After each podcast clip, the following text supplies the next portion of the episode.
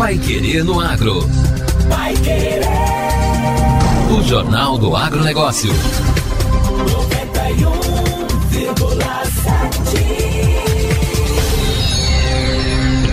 BRDE destinou 20 milhões de reais para a Cevale concluir a construção da esmagadora de soja, que vai gerar 1.500 empregos até 2023. Os recursos são da linha de crédito BRDE Prodecop, que engloba agricultura, pecuária, produção florestal, pesca e aquicultura, indústria de transformação, entre outros. As obras estão na etapa de drenagem, pavimentação das vias de acesso e início da construção das moegas no Parque Industrial da Cooperativa, em Palotina, no oeste do estado. A Cevale investe 650 milhões de reais no empreendimento. A inauguração está prevista para novembro do ano que vem. A indústria começa produzindo farelo e óleo de soja para a fabricação de rações. A capacidade de produção será de 3.500 a 4.000 toneladas por dia. Entre 2019 e 2021, o BRDE liberou, pela mesma linha, 264 milhões de reais para empreendimentos da região oeste.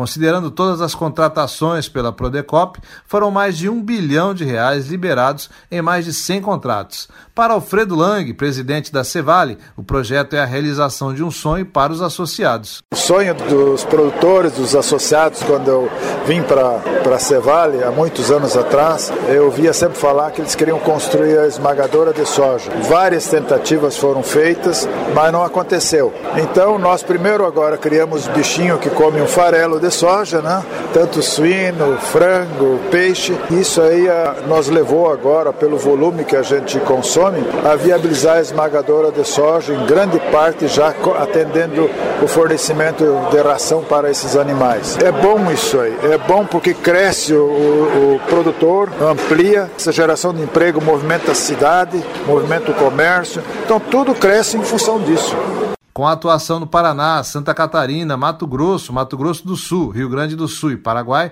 a cooperativa agroindustrial Cevale começou a operar em 1970. Hoje, possui 181 unidades de negócios, mais de 25 mil associados e 12 mil funcionários, se destacando nacionalmente na produção de soja, milho, trigo, mandioca, leite, frango, peixe e suínos, e atuando também na prestação de serviços. Vai Querer no Agro. O Jornal do Agronegócio.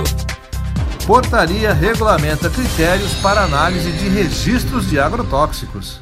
O Ministério da Agricultura, Pecuária e Abastecimento, MAPA, publicou na última terça-feira no Diário Oficial da União a portaria número 581, que define os critérios para priorizar processos de registro de agrotóxicos e afins em função das pragas que mais preocupam a agricultura atualmente.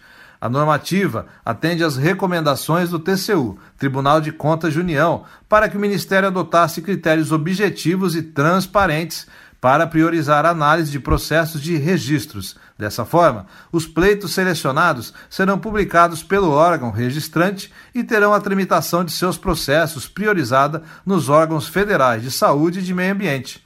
O rito de seleção terá as seguintes etapas: determinação da lista de pragas prioritárias para a agricultura pelo Departamento de Sanidade Vegetal e Insumos Agrícolas, identificação dos processos que contemplem essas pragas, aplicação dos critérios definidos nessa norma para o ranqueamento dos processos já submetidos e divulgação da lista dos processos que serão priorizados.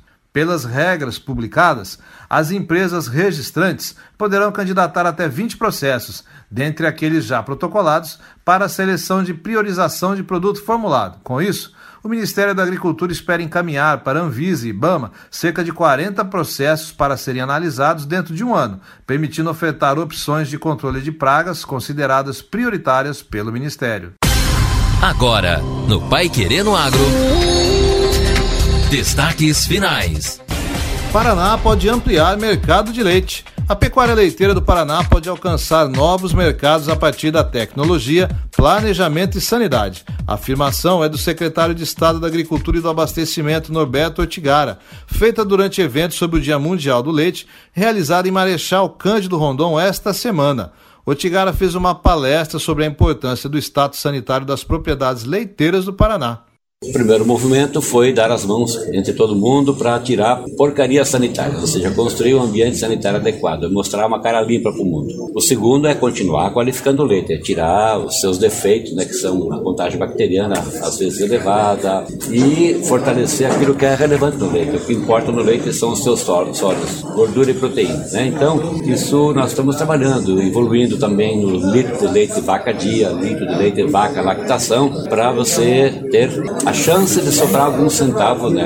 Mas também nos esforçando e discutindo, nós até criamos uma aliança láctea brasileira que já fez dezenas de reuniões para unir o sul do Brasil aqui no esforço de melhorar a relação entre produtor e indústria, fidelizar, é, forçar uma mão e está acontecendo hoje em cima de pagamento por volume e qualidade. São coisas boas que estão acontecendo na cadeia, mas que tem muito chão para percorrer ainda.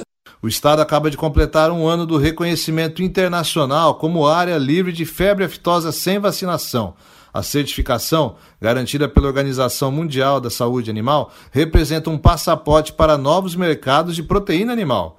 Além de beneficiar a exportação de bovinos e suínos, o reconhecimento também auxilia os produtores de frango, peixe e outros produtos, como os lácteos, com vistas a atingir, entre outros, os mercados mexicano, sul-coreano e japonês, por exemplo.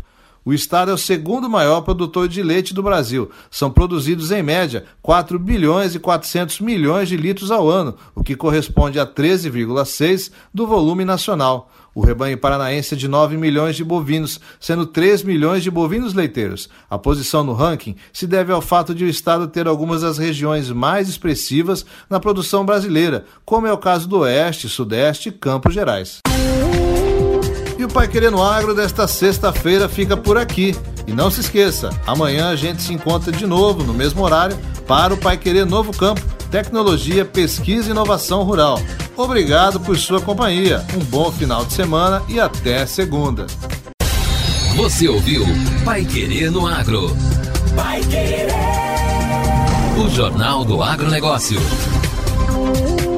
Contato com o Pai Querer no Agro pelo WhatsApp 999941110 ou por e-mail agro@paiquerer.com.br.